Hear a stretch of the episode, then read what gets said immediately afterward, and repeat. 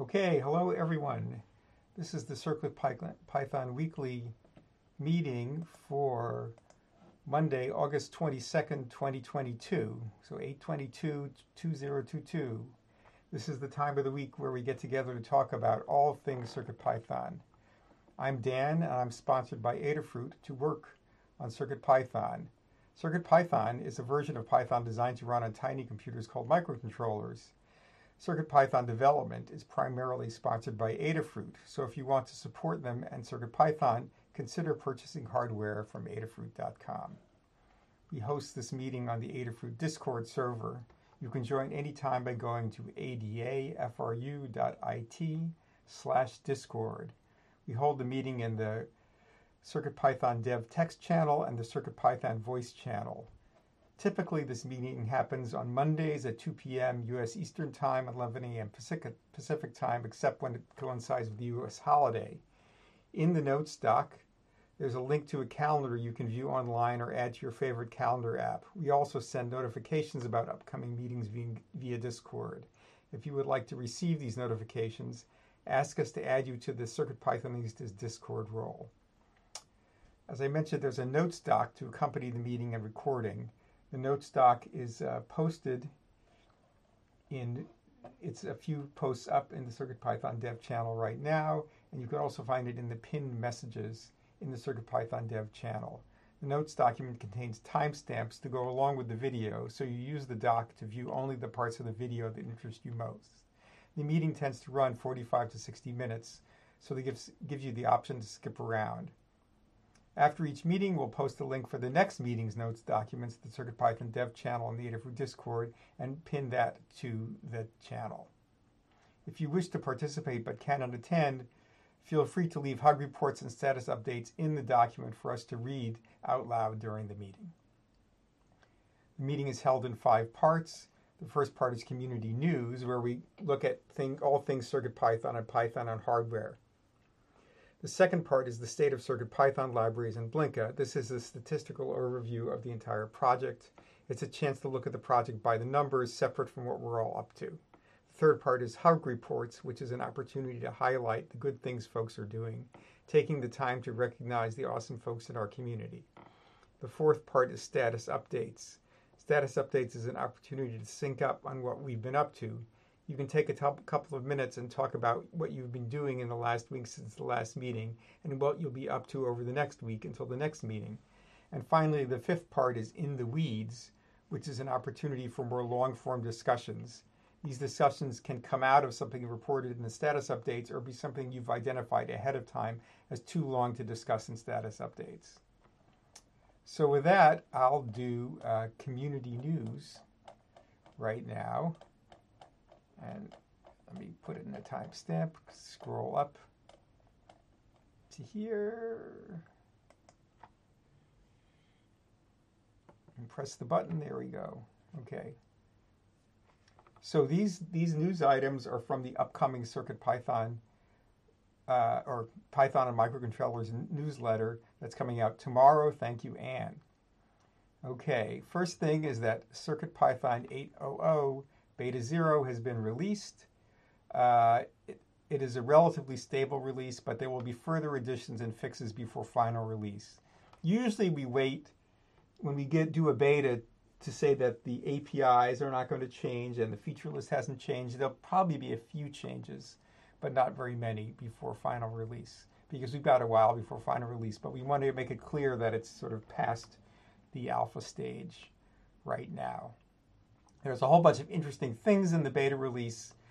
The last alpha, the, the previous uh, 8.0 release was the alpha release, and it was over two months ago. So since then, things have come in like um, the Wi-Fi workflow is really quite functional now. There's a status bar that shows up on your terminal window or on the display, onboard display on the CircuitPython board, and there are a bunch of other things. So look at the release notes.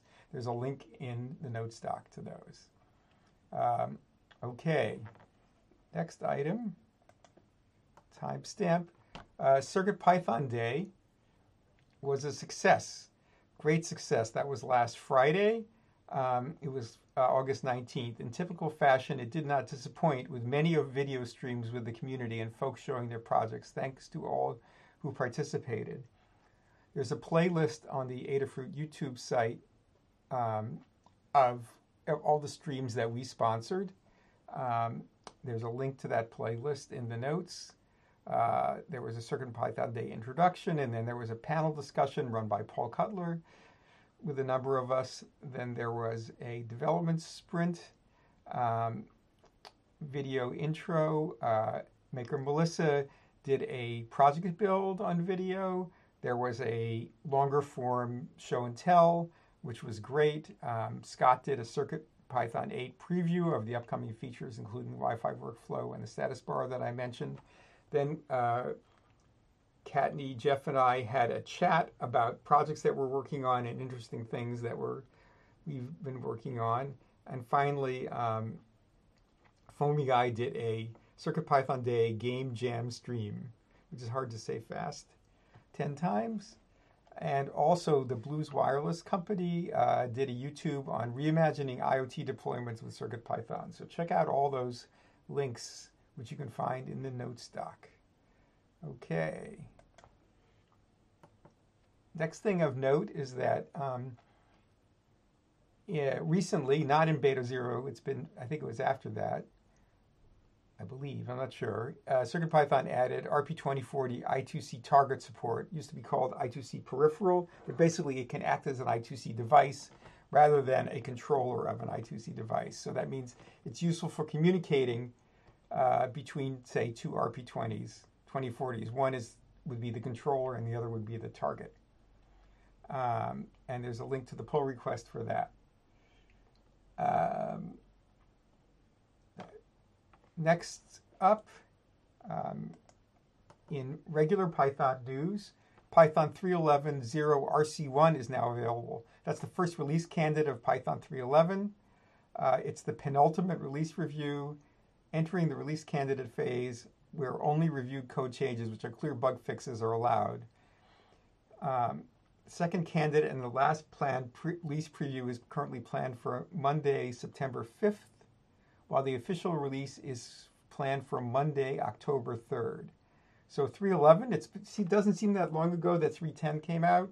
Uh, so this is very interesting. Uh, from my point of view, one of the most interesting things in Python 311 is that it has supports something called task groups in asyncio, which makes using asyncio a lot easier. And we hope to put task groups into CircuitPython.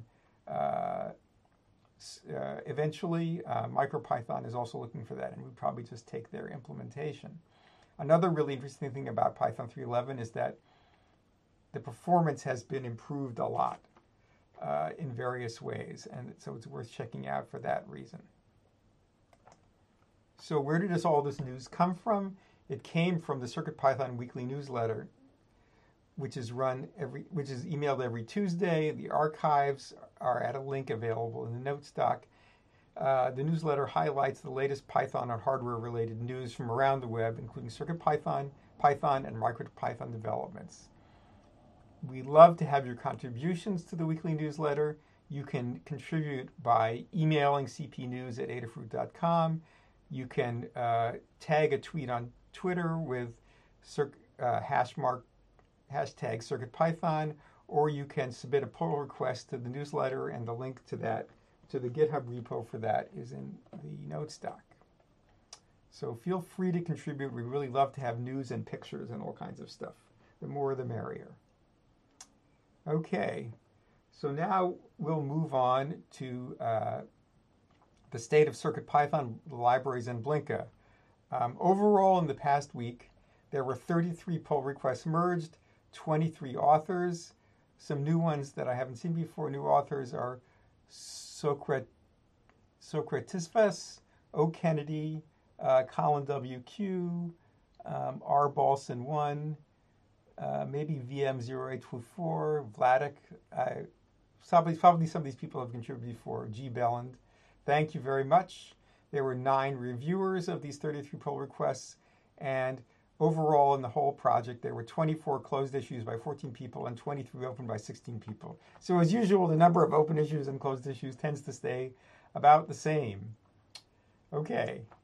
Uh, so um, next up is core. Since I'm running the be- meeting, uh, Jeff, would you like to read about the core? Is that okay? Hello, sure. Uh, let me just get back to the correct part of the document.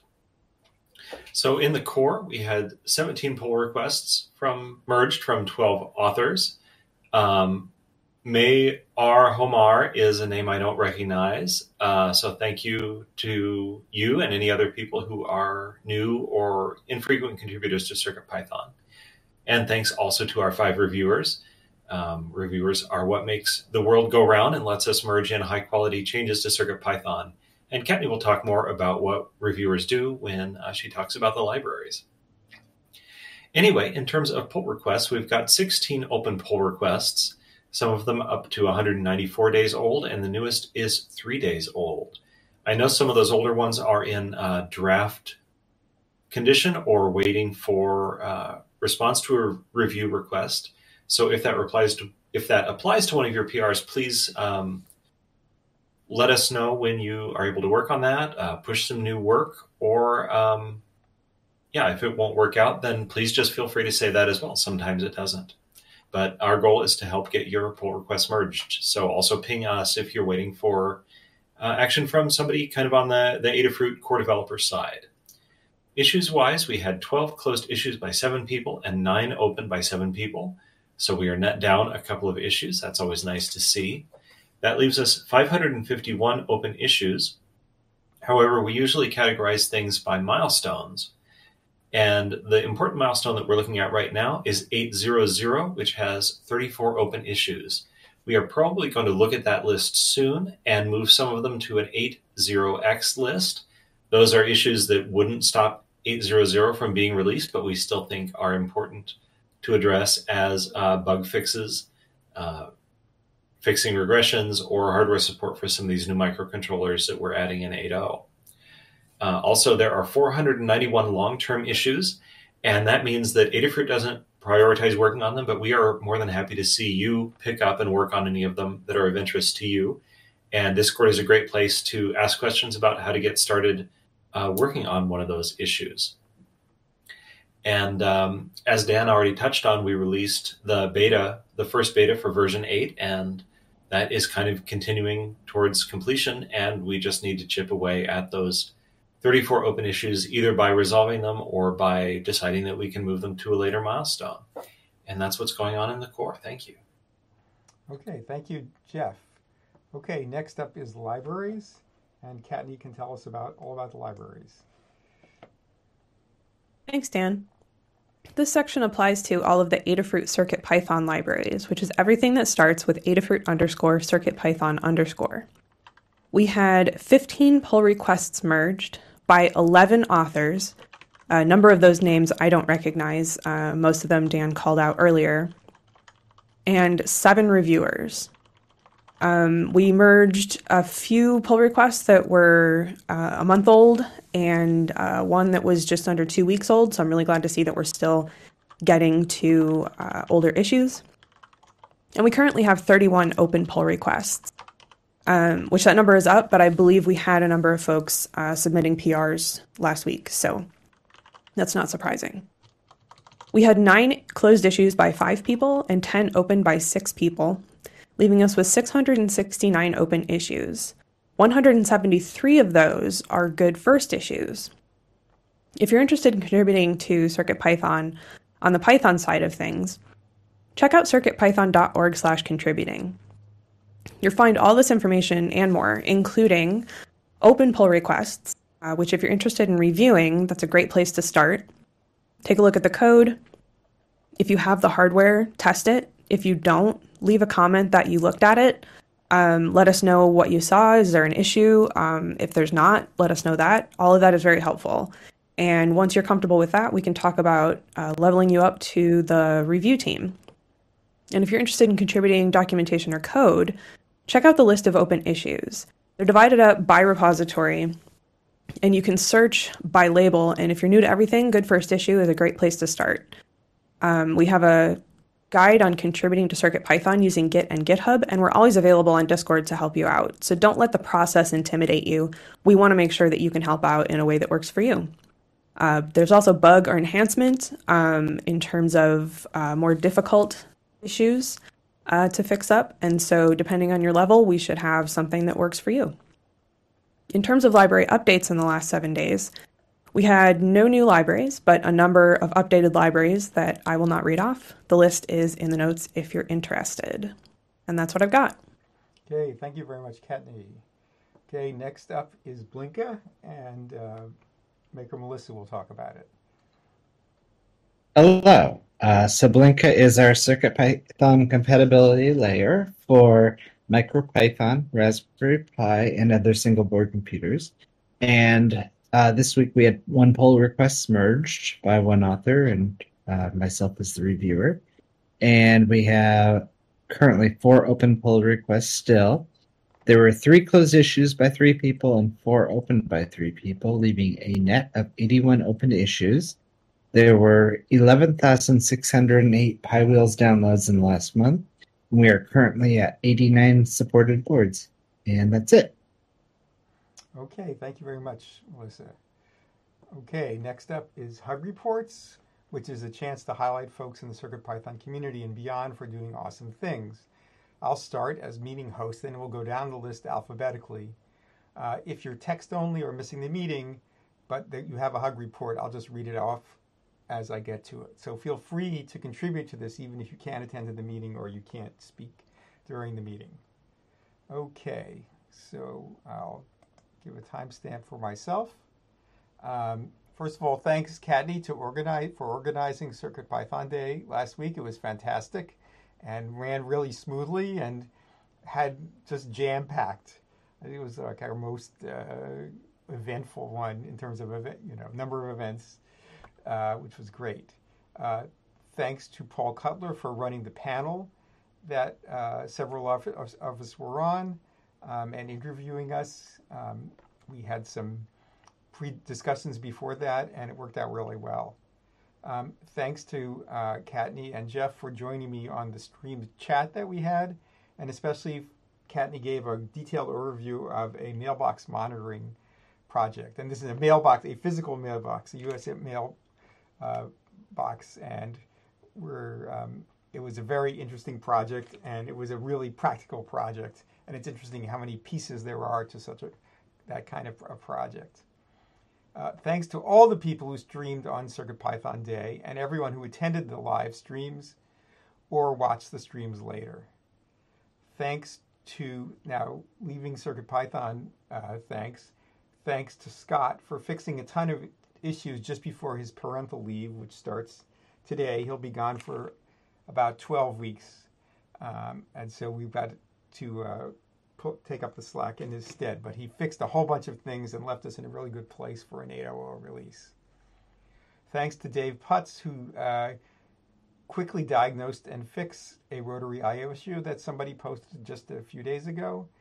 Thanks to Maker Melissa for adding at light speed all the new boards that were added in the 8.0 beta 0 release. That was fantastic, and it makes keeps CircuitPython org up to date. Oh, Maker Melissa says she added some new boards, but there are a lot of boards.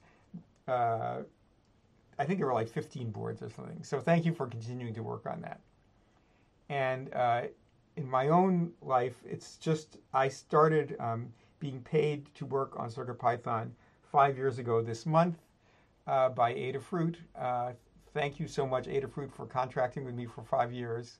It's very fantastically fun. It's a really gratifying work. It's like kind of the best job I've ever had.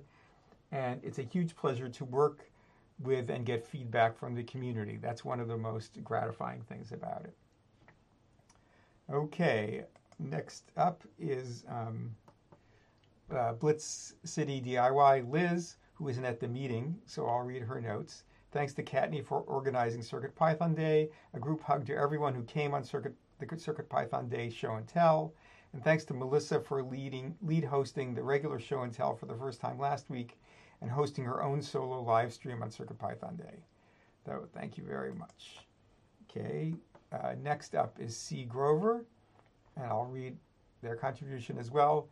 Thanks to the team for organizing and conducting CircuitPython Day. The special show and tell was amazing as well. Thanks to John Park for adding practical build content with wonderful photos to a recent learning guide project. Hugs to Anne B for assisting with the guide's publishing logistics.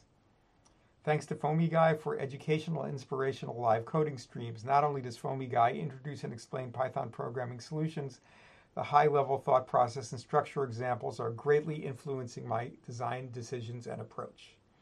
And thanks to Dan H. on his Adafruit anniversary, you are a beloved cornerstone of this community. Uh, thank you very much.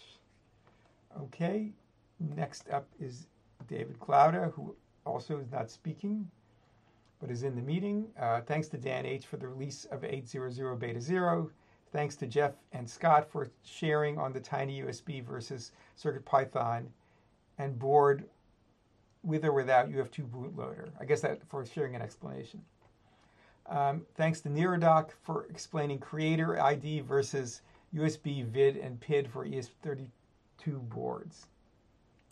Thanks to John Park for an oddly specific stream on LCDs. That's a new product that Adafruit is stocking. Oddly specific is the maker of that, and they're very interesting uh, LCD boards. Um, thanks to Todd Gott for suggesting ESPlay Micro V2 as an alternative to the impossible to find Odroid Go. And thanks to all the architects, organizers, and participants of or to the CP CircuitPython Day. Okay, thank you, David. Okay, next up is Foamy Guy. All right, thanks, Dan. Um, echoing uh, what a few folks have mentioned, uh, hug report for Kattni for planning and organizing CircuitPython Day. Uh, definitely had a great day, and um, echo uh, again what Dan said. It, it, went really smoothly, and so really appreciate all the work that went into it. Um, everyone who participated in or watched along with any of the streams on CircuitPython Day. There was lots of great content and uh, lots of great folks popping up in the chat and uh, even just watching along. So thank you to everybody who did. Um, thank you to uh, GitHub user TC Franks, who has been submitting a bunch of PRs lately, uh, lots of typing uh, information and other improvements to libraries. So um, thank you to them. Uh, a report for Tekktrik for doing the introduction video and working on uh, sprints on CircuitPython Day, as uh, well as the rest of the folks who uh, participated that I didn't list. Definitely appreciate everyone who helped out in the chat and anybody who uh, did make a contribution.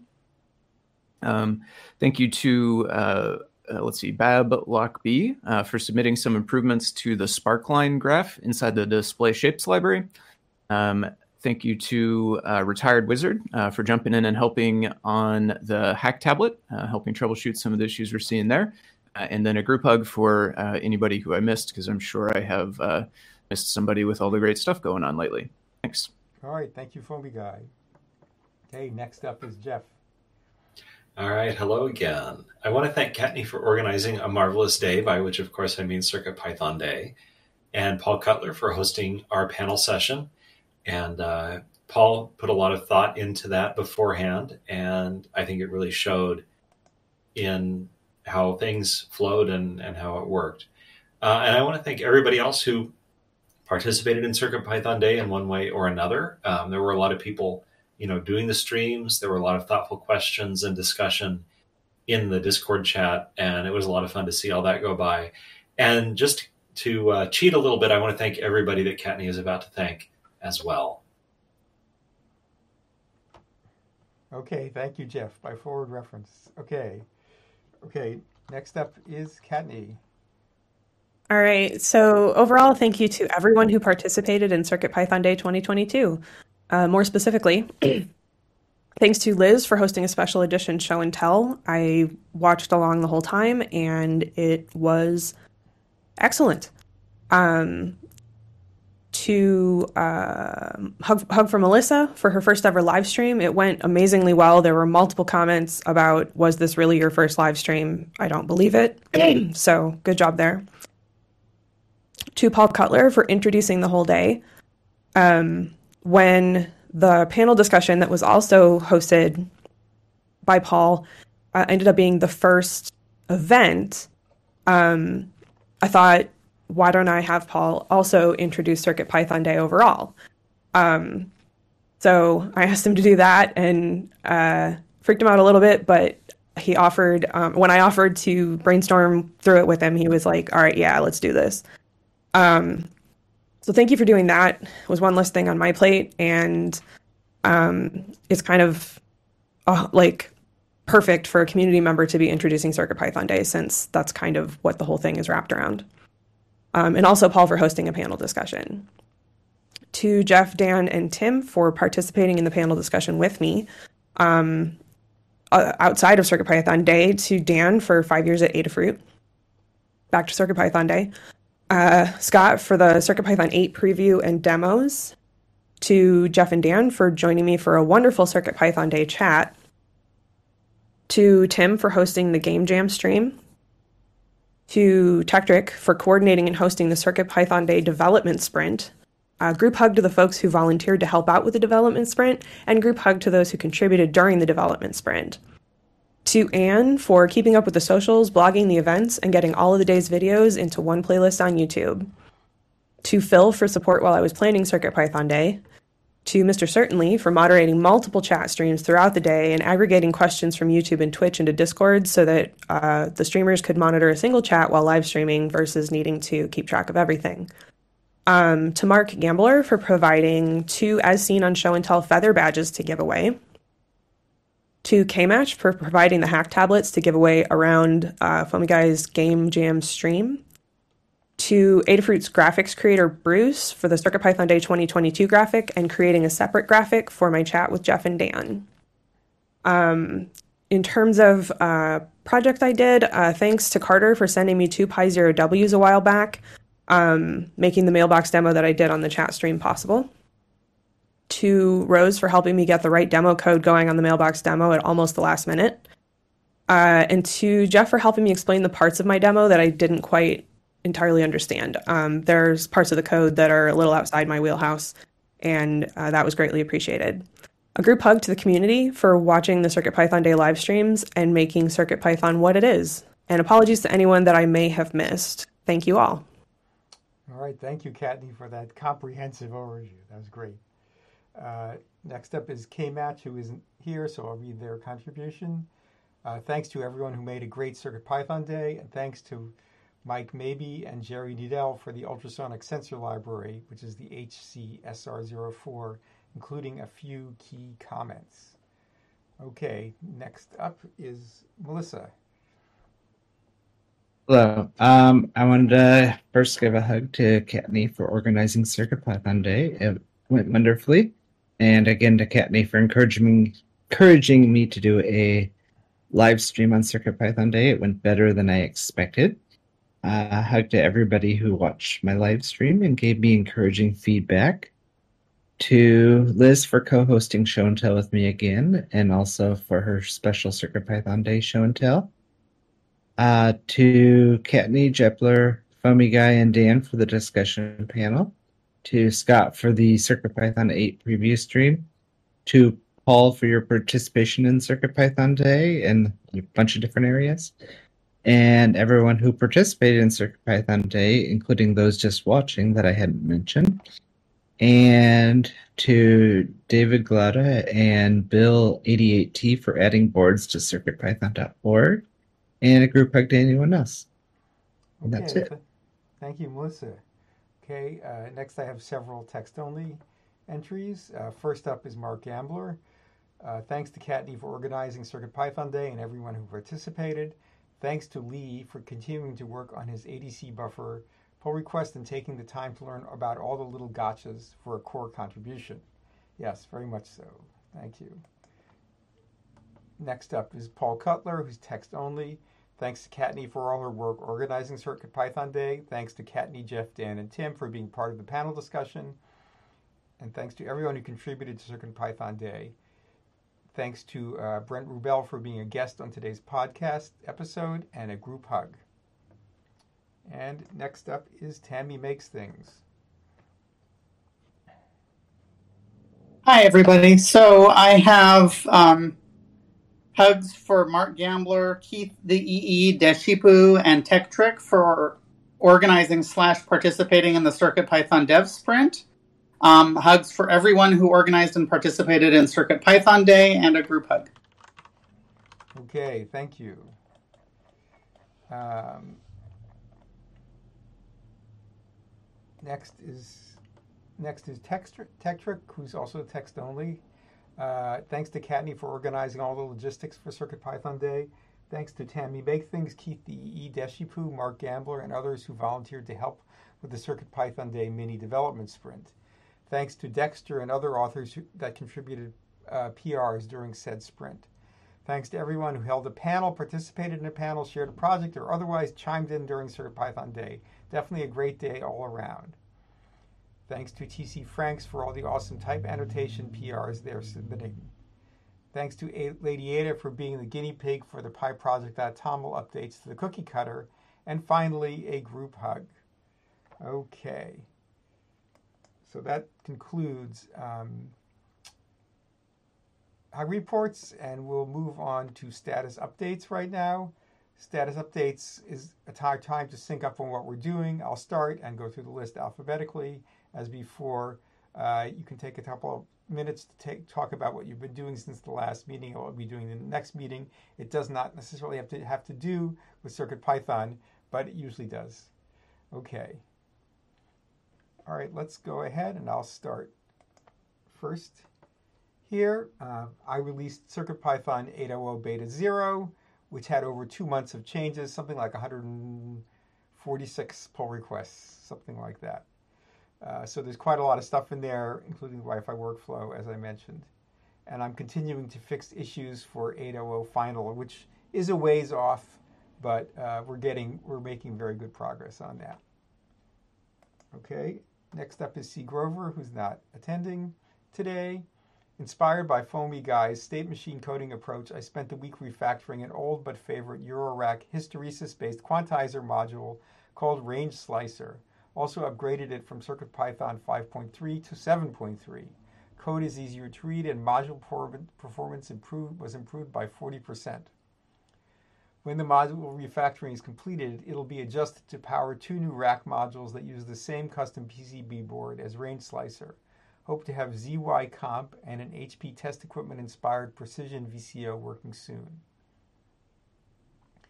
And now, since we are seeing more than more 100 degrees Fahrenheit plus sun days, the extensive outdoor wind chime and windsock collection is experiencing simultaneous UV related materials failures. I'm restringing everything, substituting new materials, and applying UV protective coatings where possible. I'm assuming that the neighbors will appreciate hearing the late night windstorm concerts again. All right. Uh, next up is David Glaude uh, who's text only, so I'll read their contribution. Uh, CircuitPython.org improvement. Uh, some typo modification so that all boards of the same manufacturer match exactly. Thank you for that consistency check. And adding solder party BBQ20 KBD. That's from Arturo 182. Suggesting improvement to Learn guide. Um, how to add in the how to add a new board to the CircuitPython website. Force the aspect width and height when using ezgif.com. And uh, also talking about creator ID versus um, PID and VID for ESP32 boards. USB, PID, and VID. Um, okay. Reporting an old BLE bug when emulating mouse on two separate devices simultaneously testing I2C target on RP2040, and searching the box with all my ESP32 boards and failed to find something. I don't know what. Okay, I know that feeling. Like, where is this thing? It's on the floor or something. I'm not sure. Okay, next up is Foamy Guy. All right. Uh, last week, um, did some uh, preparation and stuff around CircuitPython Day uh, for the panel, and then uh, my game jam stream on Friday. Um, I last week learned about building a debug build uh, of the core. Uh, I had never built a debug one before, as well as using the utility to, I guess, decode or parse the um, the output of a um, stack trace. Um, use that to work on troubleshooting on the hack tablet. Um, I submitted uh, the kind of first draft version of a, a PR for uh, measuring the MPY file size from an actions task. I'm printing that information uh, in a comment. Um, and then uh, last week, uh, feels like forever ago, but just a week on uh, on Monday, I submitted the Octopus guide for final review. A um, couple things in mind this week. I am to look into if conditions uh, inside actions. I've used some very basic ones, but uh, I'm trying to figure out how to use them to basically limit when it will actually make a comment about the file size based on if it's um, a big enough margin over the current version um, so that we don't necessarily print stuff out if it's not uh, really that big of a change at all. Um, I will also, uh, in relation to that effort for the, the size measurements, I need to move the script that actually does measure the size and compile it together for the comment over to uh, repo in CircuitPython.org. Uh, right now, that's just under my GitHub. Um, I this week want to try out uh, MPY tool, uh, which is a command line utility, and uh, figure out what all it does, what it can do. I'm not super familiar with it, and see if there's anything in there that could help us uh, on the memory me- measurement front. Um, instead of doing stuff super manually with MPY files, it might be able to tell us useful information about them.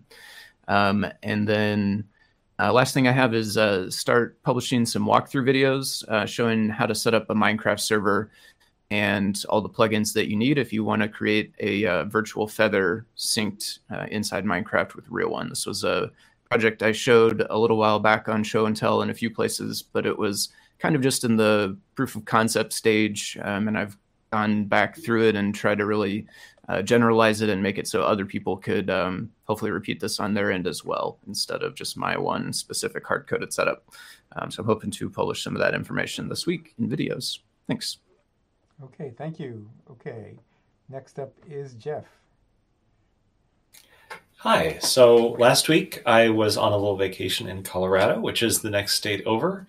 And on Friday, I made it back to participate in CircuitPython Day, about which much has already been said. Today, and there's an image in the notes doc that I will drop into Discord in a second, uh, I was helping move a four ton CNC machine about 15 miles across town. Uh, this morning we had it at the front of the garage where it had to leave from, and by this evening it has to be in its new place. And just as an update, while I've been taking a break to come inside and go to this meeting, it's reached the new shop. Um, yay. It's safely down on the ground, but it will be a process to get it moving again just due to its complexity. It needs air compressor and three phase power and things to be checked and, and all sorts of stuff, uh, but it'll be a little bit of a process. So, for the rest of the week, I am going to uh, be working on updating the camera guide for CircuitPython to talk about the new module that's on the Espressif family microcontrollers. And then after that, I'm going to start on the Pico Wi Fi module support. Um, the first question is to fit the firmware blob, how much do we have to give up in CircuitPython? Because I think the firmware is pretty full as it is, but we'll see. Um, and Limor helpfully, I, I, should have given her a hug report, uh, helpfully walked me through like here's how to bring up the the interface, generally bring up the interface between two devices that aren't using a standard protocol uh, so lots of helpful ideas for troubleshooting and problems that I might encounter. Uh, so I hope that soon, but soon might be two weeks, that I can get the LED that's attached to the Wi-Fi module to blink. And uh, David asked over in the comments on the Google Doc uh, where the firmware has to be, and um, I clarified that it does need to be on the the RP2040's external flash chip because the firmware is uploaded every time the uh, Wi-Fi chip does not have permanent storage for the firmware, so that's simply how it works, and that means that approximately 400k of that flash chip, which is split between CircuitPython and the CircuitPy drive, uh, will just be taken up by that stuff, um, and that probably means giving up something, but we don't know until we try, and that's what I'll be working on. Thank you. Okay, thanks, Jeff. Okay, uh, next up is Kattni. Thanks, Dan. Last week, I fixed up two templates. The I uh, the I2S template uh, was using a discontinued um, I2S breakout, so that's been updated. Um, and the I squared C template was using outdated terminology. Um, so I got that updated. Um, I still have a blog post to update uh, for that. Um, I merged a few PRs, continued coordinating CircuitPython Day in the days leading up to it, and CircuitPython Day. Which I will say, I put I, I have a little paper cat attached to my microphone. And at the moment I have a sparkly purple snake that nobody noticed. So I thought that was kind of funny. Um, this week I'll be finishing up the S3TFT Feather Guide. Uh, then I will start working with ESP32 V2 Wi Fi and Deep Sleep in preparation for a Wi Fi version of my na- mailbox notifier project. Um, I'll be updating the CircuitPython ESP32 Quick Start Guide to have a more thorough Thonny section now that support for the, all of this has been released. Um, and then working on the Mailbox Notifier project guide. Uh, it may include LoRa as well as Wi Fi, but at the moment uh, we are changing it up a little bit. Um, the plan is to find bugs with the ESP32 CircuitPython setup and also use Thonny as my IDE to test it out with uh, the new CircuitPython and ESP32 support. Um, then after that, I'll be updating the main guide for the quad alphanumeric backpack, which now has StemmaQt and then a countdown project using three of the quad alphanumeric StemmaQt backpacks. Uh, and that is what's on my list. Okay, thank you, Kattni. All right, next up is K-Match. I'll read their contribution. Tested the Adafruit ultrasonic sensor, the HCSR04 variant, to capture the distance to a rapidly passing sphere. In this case, it's a bowling ball. I think it's fast enough. Well, that sounds like a very interesting project. Okay, uh, next up, Maker Melissa. Hello. So last week I created a loader script so that the entire code.circuitpython.org website, uh, just the editor itself really, uh, will load from the device itself. And then I started adding some new boards to circuitpython.org. I finished up the code for the robot I built for my live stream, and then I also did lots of other like camera preparation, kind of doing a little run through for my Circuit Python Day live stream. Uh, co-hosted Show and Tell again, but in the lead role this time. Uh, then I live streamed on Circuit Python Day, and I started moving out of my offices over the weekend. Uh, this week, I'm going to finish adding the rest of the boards to CircuitPython.org, and then I'll continue working on adding web workflow to code.circuitpython.org and finish up any features that are missing there. And if there's any time left, I might possibly start on a guide. And I'll probably be doing some more uh, moving and packing from offices. And that's it. Okay, thank you, Melissa. Okay, next up is Tammy Make Things. Thanks. So last week I participated in the CircuitPython Day Dev Sprint and we had some fun collaboration and discussions. I added a comment to a pull request on the Adafruit CircuitPython debouncer library. Um, I wasn't able to actually test the code, but I had a couple of comments on how it was structured and working and stuff. So added those. And this week I have no idea what I'm going to get done because work has been absolutely ridiculous and I have 36 meetings this week. Okay, thanks, Tammy. I hope it, it clears up. Okay, next up is Tekktrik. I'll read their contribution. Uh, last week, hosted the CircuitPython Day mini dev sprints along with a few others in the community. Started submitting bug fixes how, about how Adabot generates the infrastructure issues page on CircuitPython.org. Added additional typing protocols to CircuitPython typing. Updated all the version strings that typically get replaced that's in the libraries to be compatible with PEP 440 so editable installs work again. Uh, fixed an issue with the NeoPixel library where chain dependencies weren't being recorded in the wheel that was built for PyPI, causing downloads via pip to fail. Okay. And then this week, continue working on patching and improving Adabot to handle recent updates to the libraries, catch up on a bunch of type annotation PRs, implement a patch for allowing Sphinx to keep the copyright de- date up to date each time the documentation is built, and add additional cookie cutter updates. So thank you, Tekktrik, for all this library infrastructure stuff, which makes libraries so much smoother. Okay, and finally, in um, status reports, Anne says, I will be blogging about the NASA Artemis 1 moon rocket launch and behind the scenes as a social media selectee by NASA. Look on the Adafruit blog, Twitter, and my Twitter at sign Anne underscore engineer through into early next week. So check this out. You will see all kinds of Cape Canaveral rocket stuff. It's really interesting. Thank you, Anne. Okay.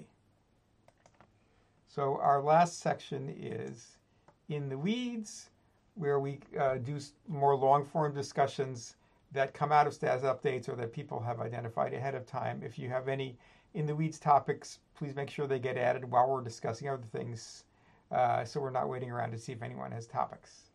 So I will turn this over to Tammy Make Things, who uh, is, would like to talk about making CircuitPython dev sprints a regular activity. Go ahead. Thanks. Yeah, so um, I think we had a lot of fun on with the dev sprints, and um, one of the things that we were talking about in Discord was that that kind of dev sprint format is a good way to lower barriers of entry for newcomers who want to get involved with Circuit Python, but who want a little bit more interactive sort of guidance and support than just reading the LearnGuard guides and jumping into our very busy Discord. And so we were talking about whether it might be interesting and useful for the community if we had a monthly or quarterly like circuit python office hours or something that we had people who were a little more experienced who would volunteer to to be there. And then people who wanted that support could come and get some support. And i think if we did it on a monthly or quarterly cadence the the the um, frequency would be manageable enough that getting a couple of volunteers for each time shouldn't be super difficult. I know I certainly would volunteer, but um, I wanted to see what the rest of the community thought. So, does anybody have any comment? I would I would say this sounds like a very interesting idea, and I think just the idea of office hours, even if not even something else so organized, is really good. If somebody knows that they can drop in at a certain point to be able to ask questions and get them answered is really uh, interesting as opposed to just posting when you're in the middle of some problem and not being sure whether you're going to be able to move on at that point or not. Uh, oh, I'm definitely a fan of this. Um, however, uh, my concern, which may have just been alleviated by Tekktrik, uh, my concern is the cycles needed to do it um, if the community is willing to support it, uh, I would definitely be all for it. If it's the expectation is that um, we as developers are also required um, and not just able to jump in when we're available, um, that might be an issue. Uh, just because we we never know when we're going to have cycles um, in the future, because sometimes we're you know running down bugs or you know, trying to get a final version out, etc. Um, and that would mess up the cadence if we, you know, just couldn't do it at that time. So for me, the sprints are pretty confusing because I, I volunteered for them and I was present on all the channels, but I didn't really do anything else from what I normally do. So I'm not sure if that's what I was supposed to be doing or if I should have like uh, done something else, uh, yeah. maybe more actively look for for people who who, who need help or, or something. So I'm not even entirely sure what the, the what's what's happening during the sprints because for me it was yeah. regular helping on on Discord. Deshipu, you're always helping folks. And that was the point. It was just that was a time dedicated to helping folks. So you doing exactly what you normally do was absolutely fine. Okay, thank you. That makes sense. Yeah, I think the goal, at least of what I'm imagining, is that we would announce, you know, ahead of time and like at the time of whenever we're doing it, like, hey, everybody, I'm here for the next two hours if people have questions or need a little bit of extra support and like there's people volunteering to do that. And it doesn't even necessarily have to be scheduled ahead of time although i think it's beneficial if people know you know the fourth friday of every month from whatever time to whatever time you can come to the discord channel and there will be somebody there who is like sort of there just to help people I agree with Um, the I think- scheduling. I think it adds a little bit more. Um, I know, like when I joined the community, at first it was a little bit overwhelming to try and just jump into the Discord with everything that's always going on there. So, some way of making it visible, you know, that there are people here who they are here for the purpose right now of helping you if you need help getting started, something like that. That reminds me, uh, there used to Brian Lough used to have uh, uh, for for just a few uh, streams uh, used to have those streams called Project Doctor, where he would basically sit in the stream and people would uh, ask him questions about their own projects, and he would give suggestions about what could be done to to improve them. I'm not sure This is probably something completely different, but uh, I'm not sure if that could be useful somehow.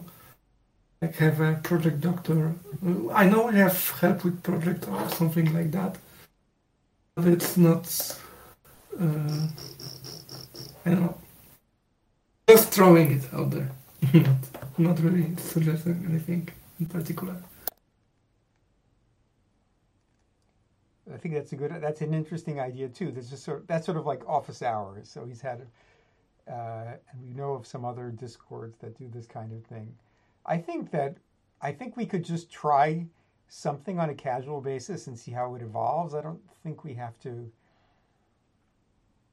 set I- the format in stone or something. So I'd say like if we set a time, see how it works. I think it might be interesting to have times that are not always at the same time, especially for people in other time zones. Like we might think of a morning sprint for people who are in Europe or further afield at some point, and and announce that in advance because use often people are not on in the morning, and so people in Australia or somewhere else might say, I just I never see those people on when I'm awake to be able to ask them questions. So uh, we might consider also some more unusual timing in some cases. Um, this meeting actually started as something totally different and evolved. So I, I agree entirely with let's just give something a try and see how it goes. Um, and uh, yeah, move forward from there. So um, we can make Tammy. We could make a thread on the Circuit Python dev channel here for discussion. Mhm. We can add all the folks who are interested in helping out, um, and other folks can view it, but um, and and comment. Um, but we could at least make sure that we invite the everyone here who said, you know, I would love to help out with this, etc. Is that okay? Absolutely, absolutely. Perfect. Um, that's I think the route we'll go, and then we can you know give it a try and see how it goes. Okay, that sounds really Sounds good to me. All right. If anybody wants to add a, a couple of notes to the in the weeds to the notes doc, that would be great. Just to summarize, um, like that, we'll have a thread or something. So that'll alert people who read the notes doc.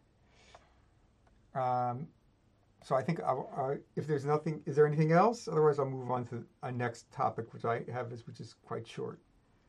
I think. Okay, I'll, I'll go ahead here. So uh, my question is, we have uh, a space problem on the matrix portal. It's an at SAMD 51J19, which doesn't have as much RAM as the other PyPortals, which tend to be 51P20s. And so we found that projects on the matrix portal often run out of space when you import large libraries. So um, we've frozen some libraries, but then when we freeze libraries, we don't have enough room for all the usual firmware. So uh, uh, we've actually gone around, like at one point, we removed BLE support uh, to make room for the libraries, and then we added it back. Um, we've also talked recently about uh, removing ULab because that's also large. Um, and both of these things have disadvantages.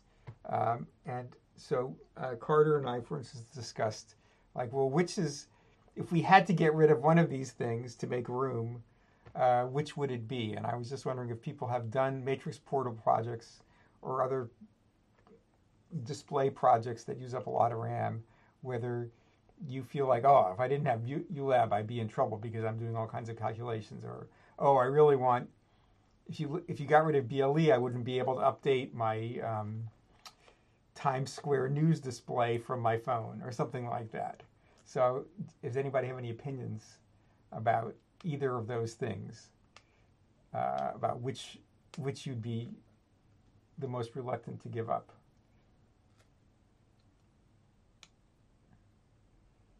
Maybe you have no opinion, so it's okay too. I, I think, we're, we're I think Go ahead. I think we're leaning toward. Uh, I think there's more. Carter thought of more projects that you might want to do with BLE than that yeah. ULab. So, yeah, I was leaning towards keeping BLE as well because it seems like you can do, especially a lot more uh, basic things. I don't know that it necessarily holds true, but ULab strikes me as a bit more advanced, and the person who's interested in using it in a project um, may have an easier time being able to make a custom build um, and get themselves straightened out. Right, so right, and there are the other things that they might then take out to make room or something. I mean, ultimately, we can also try to reduce the size of libraries, but that's pretty difficult, and um, we, won't, won't, gain. We need to gain a lot of space. So, um, like the, the, library that wasn't frozen, it, there was a library that was frozen. We took it out, and we want to put it back, and we put it back, and it was like 16k uh, MPY size or something. So we'd have to cut it way down to make any dent in that. So I, I think we'll move toward you uh, taking out ULab in for this particular case. Ultimately, uh, we've talked about uh, like how the Matrix Portal product itself might evolve. It doesn't. It's not stuck. You know, we have plenty of other chips that we can try to replace some of the stuff. You know, make a new kind of Matrix Portal. So maybe someday you'll see something like that. Who knows? All right, that's that's it. So, is there anything else before I wrap up? Um, if not, I'll tell you that this, uh, next week's meeting will be on Monday, August 29th, um, 2022, at the same time, 2 p.m. U.S. Eastern, 11 a.m. U.S. Pacific. Um, that's at the regular time. In two weeks, there's a U.S. holiday, so it'll be pushed uh, forward a day. But next week, it will be at its regular time. Okay. Thank you, everyone. And um, we'll wrap up the meeting for today. Thank you. Bye bye. I'll stop recording.